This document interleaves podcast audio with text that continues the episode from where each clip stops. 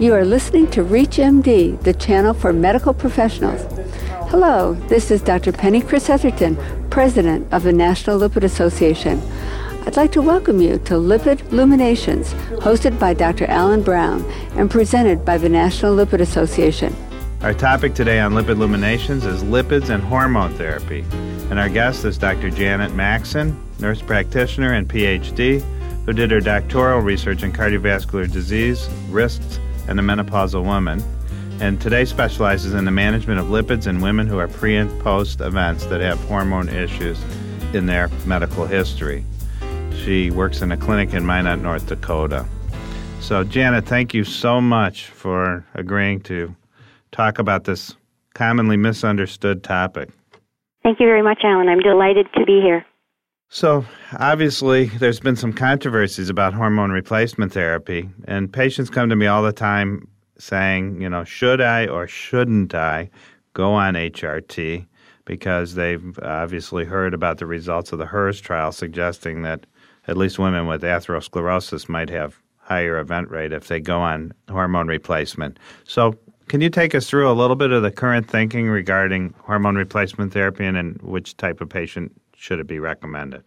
The biggest thing and the things that I see that are a challenge in the patients that come into the clinic are if they're right in that perimenopausal stage where they're having abnormal bleeding patterns and they've just had a cabbage done.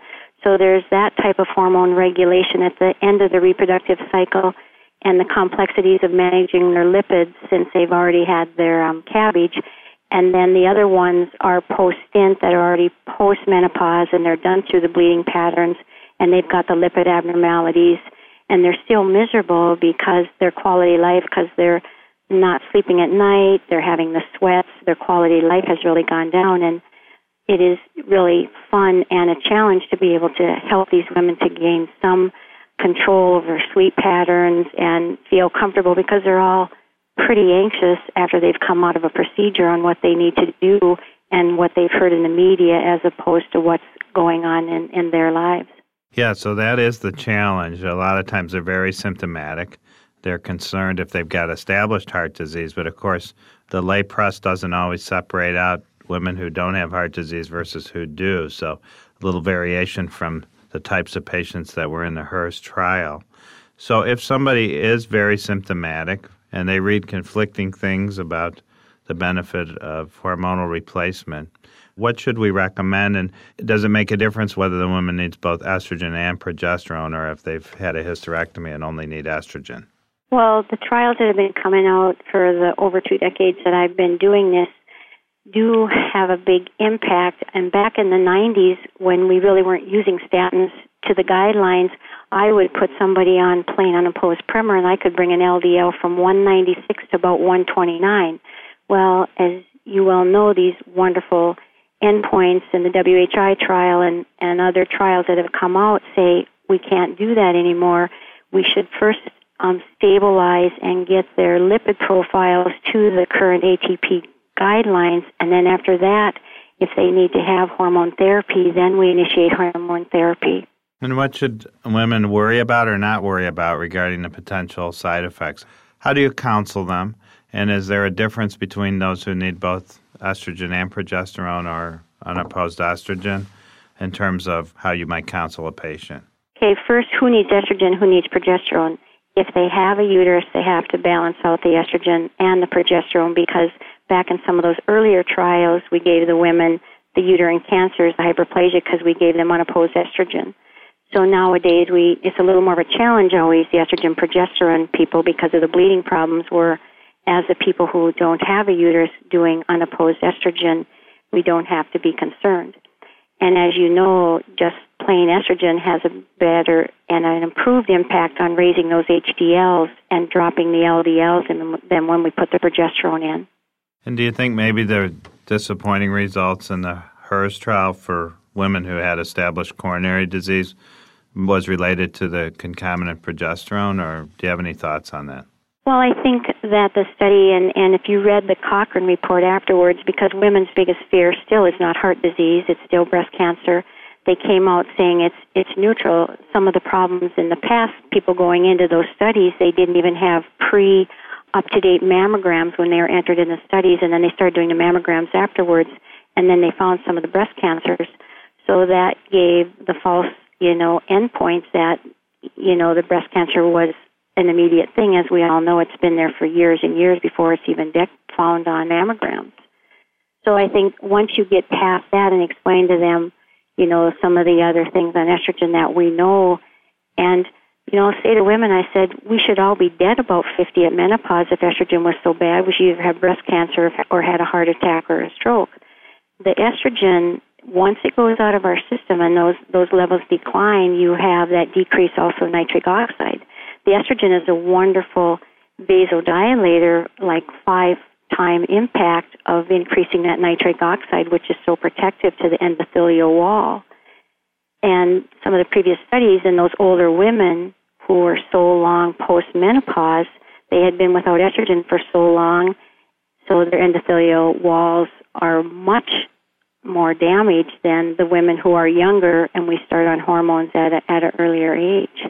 So when you're counseling women, is there any role for using estrogen and progesterone or just unopposed estrogen in a woman who's had a hysterectomy for prevention of cardiovascular events, or is the primary role for relief of all those symptoms that you discussed at the beginning of the interview?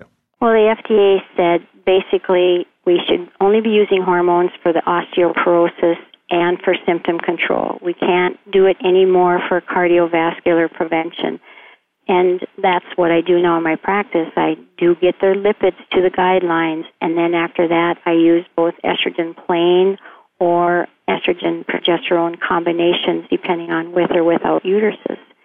I think since the W H I and some of the studies have come out, I've definitely gone more to the topical products rather than the oral, because we don't have to worry about going through the liver and the, you know, hepatic lipase issue.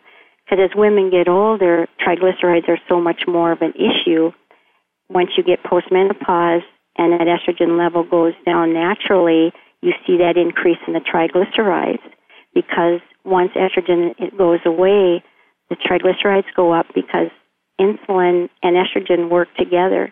You are much more insulin sensitive with estrogen on board, and once your estrogen goes, you get much more insulin resistance.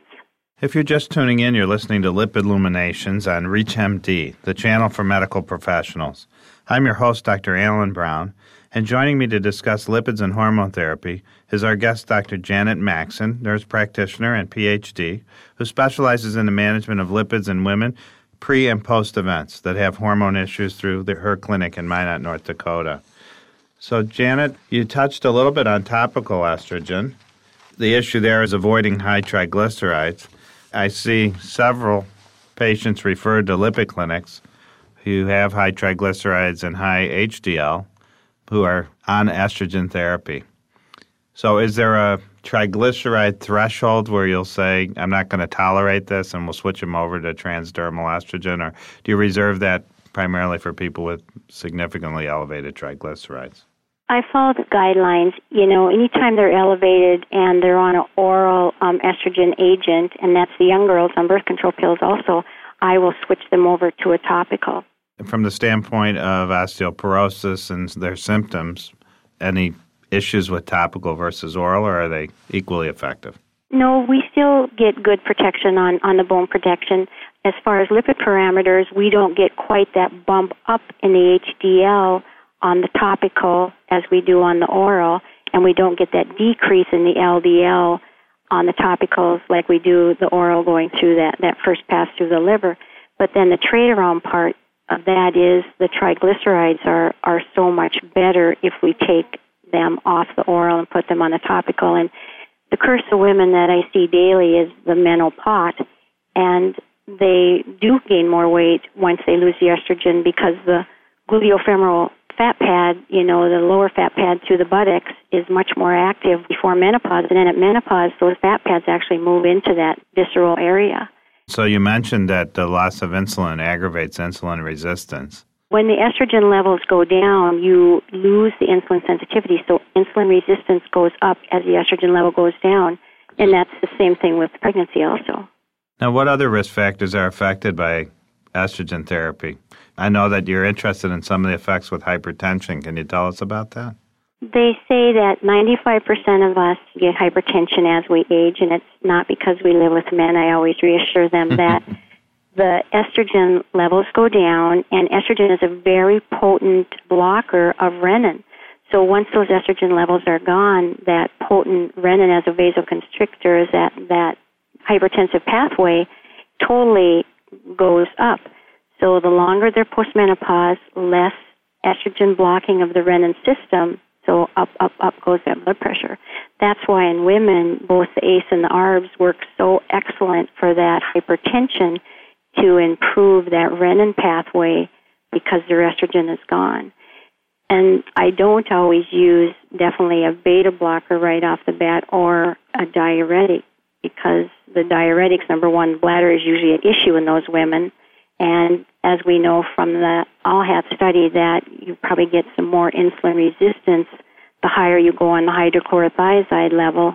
And it was the Camelot study that showed us, you know, on those early beta blockers, how that is a disadvantage to the lipid profile. Right. The ones that seem not to aggravate insulin resistance are just the carvedilol and nebivolol. Mm-hmm. Correct. The others all seem to be able to do it. So let's talk about the PEPI study and the effect on lipid levels. Can you tell us a little bit about that? What you're looking at is the PEPI study was a huge study, and I think when that came out and we were doing lecturing on it at that time, and then the W H I came right after that, they threw the baby in the bathwater out because the PEPI study did show us, you know, the improvement with hormones and improvement on the lipid profile except the triglycerides. But even when the W H I came out and the PEPI was out, there was that confusion because we weren't as aggressive on triglycerides back in oh two when the W H I was released as we are now. And that's just all the great research and the guidelines, how they've developed that now we are very hard on triglyceride levels. And, of course, when they're over five hundred, we'll go after the triglycerides first with the medications as, you know, before we'd always just right away start our statins. So the endpoints are basically what you're looking at. And I think what you see in women in the study group of the women that they had, some of them, you know, they had hypertension uncontrolled, they had lipids uncontrolled, they had all those vascular problems going on that weren't controlled. And you have to look at that when you come to what's happening in the endpoints. I'd like to make a comment, Alan. We hadn't talked about this, but I want to talk a little bit about L P little a because I think we're going to hear more of this on women. Because another thing, when the estrogen levels go down, your L P little a goes up immensely. And the only medicines that will bring down L P little a is your estrogens as well as your, your niacin. And L P little a is very, very strong in that atherosclerotic process as well as the thrombolytic process. And I think in those postmenopausal women in some of those previous studies, the fact that the L P little a issue affecting both foam cells and lipolysis of, of blood clots is going to end up being an issue when we're worried about some of those clotting factors and the clotting cascade independently of what was happening also on the lipid problems. Well, that makes a lot of sense. And I guess my recollection was they'd looked at some of those trials in terms of what treatment patients were on. And, of course, when you go back and look at a study retrospectively, you're likely to find something just by chance, and they certainly sliced and diced the HERS trial.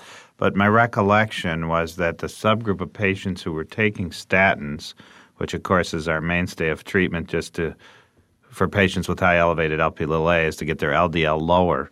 But my recollection was that subgroup on statins actually did not have a higher event rate. Is that correct? Yeah, the event rate was down. And, you know, in a lot of states, W H I, E R A, those women had more events the first year because they had lots of unstable plaque.